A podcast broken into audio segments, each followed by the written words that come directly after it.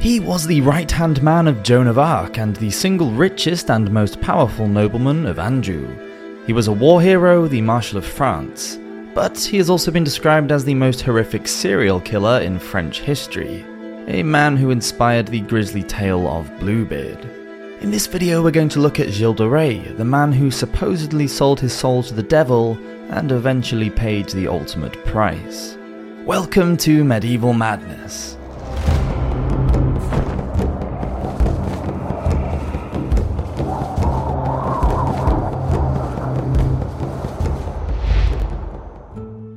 The family. Gilles de Montmorency Laval was born in fourteen oh four at Mashkul in the region of Reims in Anjou. Little is known about his parents, but his birth was well received and many of the nearby nobility were invited to his christening at the village church. De Montmorency was a bright boy and his family were extremely wealthy, so no expense was spared on his education. He was an enthusiastic pupil and became fluent in Latin. He read and illustrated illuminated manuscripts, later becoming a great patron of the arts. He was particularly interested in the demands of physical training and military strategies. Sadly, his father Guy de Laval was killed in a hunting accident with a wild boar when de Montmorency was just ten years old. His mother Marie de Craon also died a few months later, and Gilles, now eleven, along with his younger brother René, became a ward of his maternal grandfather, Jean de Craon. De Craon was an unprincipled, ambitious, and greedy man of questionable morals who looked on his adoption of the children as a way to increase his personal wealth. He tried to marry the thirteen-year-old de Montmorency to a very rich orphan from Normandy, but as she was only four years old, the plan failed. Eventually, he was married in fourteen twenty at the age of sixteen to the heiress Catherine de Thouars of Brittany. This made Gilles de Montmorency and his grandfather incredibly wealthy, and it was said that de Montmorency kept a more lavish court than the French king himself. The War. The de Montmorency family were a French noble family, and as such they had a duty to protect the kingdom from attack and support their king. The Hundred Year War with England had been raging on since thirteen thirty-seven, with the two countries fighting for the claim to the French throne. De Montmorency got caught up in the conflict when his new home of Brittany became a contested territory. In fourteen twenty-seven, De Montmorency got his first chance to go to war. He was impulsive but passionate on the battlefield, making him a competent and fearless fighter. He was so well trusted by the Dauphin Charles the seventh that he was asked to watch over Joan of Arc during the battle when she came on the scene in fourteen twenty-nine. They fought together several times, most notably at the liberation of the city of Orléans from the English. Subsequently, Charles made de Montmorency Marshal of France when he was just twenty-four years old, a military distinction that is only granted for outstanding achievements, quote, for his commendable services and many brave feats.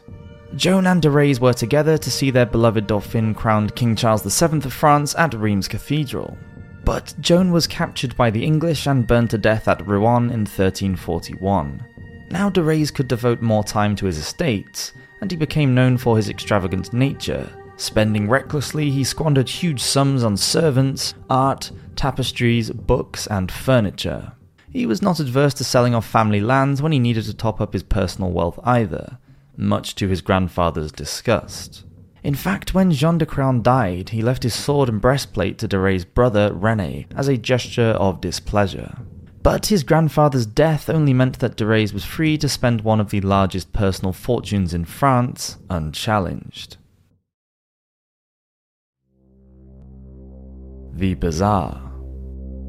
Seemingly concerned with his own redemption, de Montmorency turned to religion and financed the building of his own personal chapel for the bliss of his soul. He officiated over prayers there and held mass in elaborate robes that he had designed himself. He called it the Chapel of the Holy Innocents and filled it with a choir of young boys, who were all handpicked by de Montmorency himself.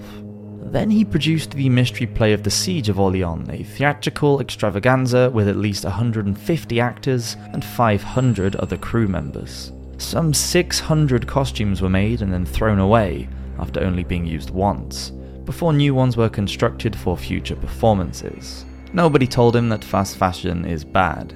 De Montmorency even paid people to come and watch his play and provided an unlimited quantity of food and drink for all. The entire event almost bankrupted him, and he sold off a lot of his wife's jewellery and some more properties to recoup his losses. His family petitioned Pope Eugene the Fourth, as well as the King of France himself, to try and prevent him from selling off any more.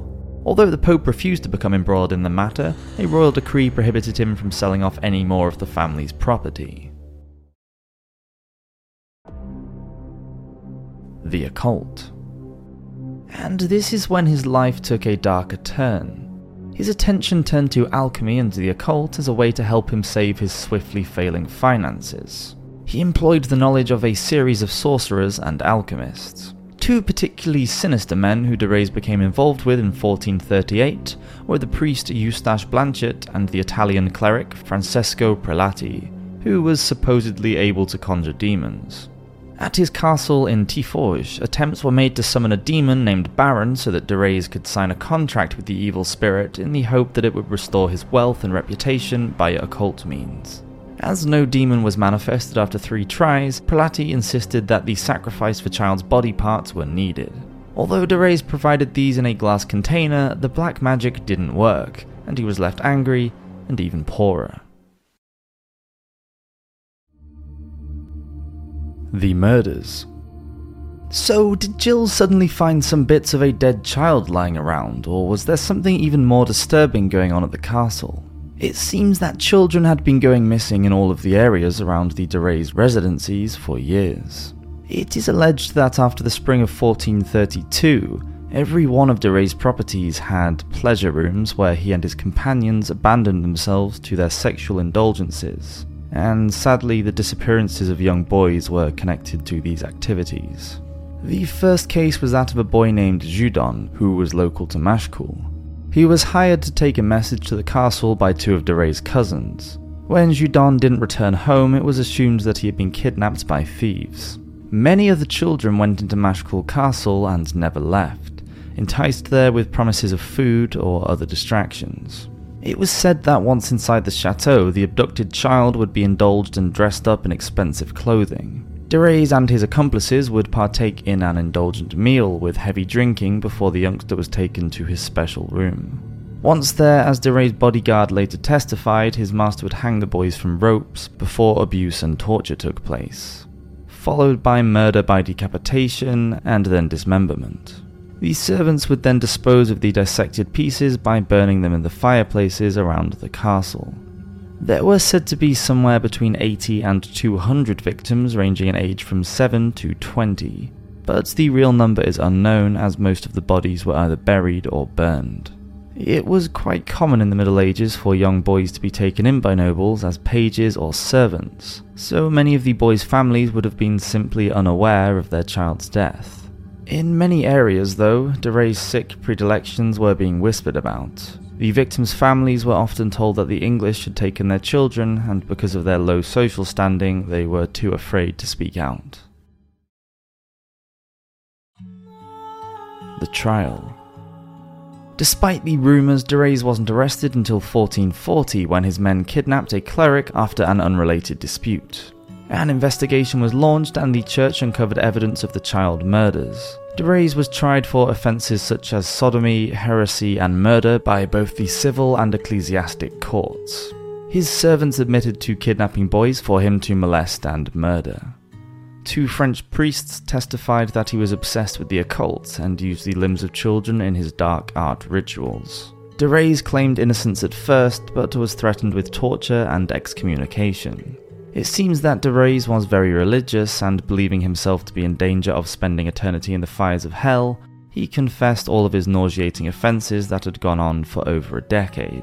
The civil court found him guilty of murder, the charge of heresy, and he was sentenced to death.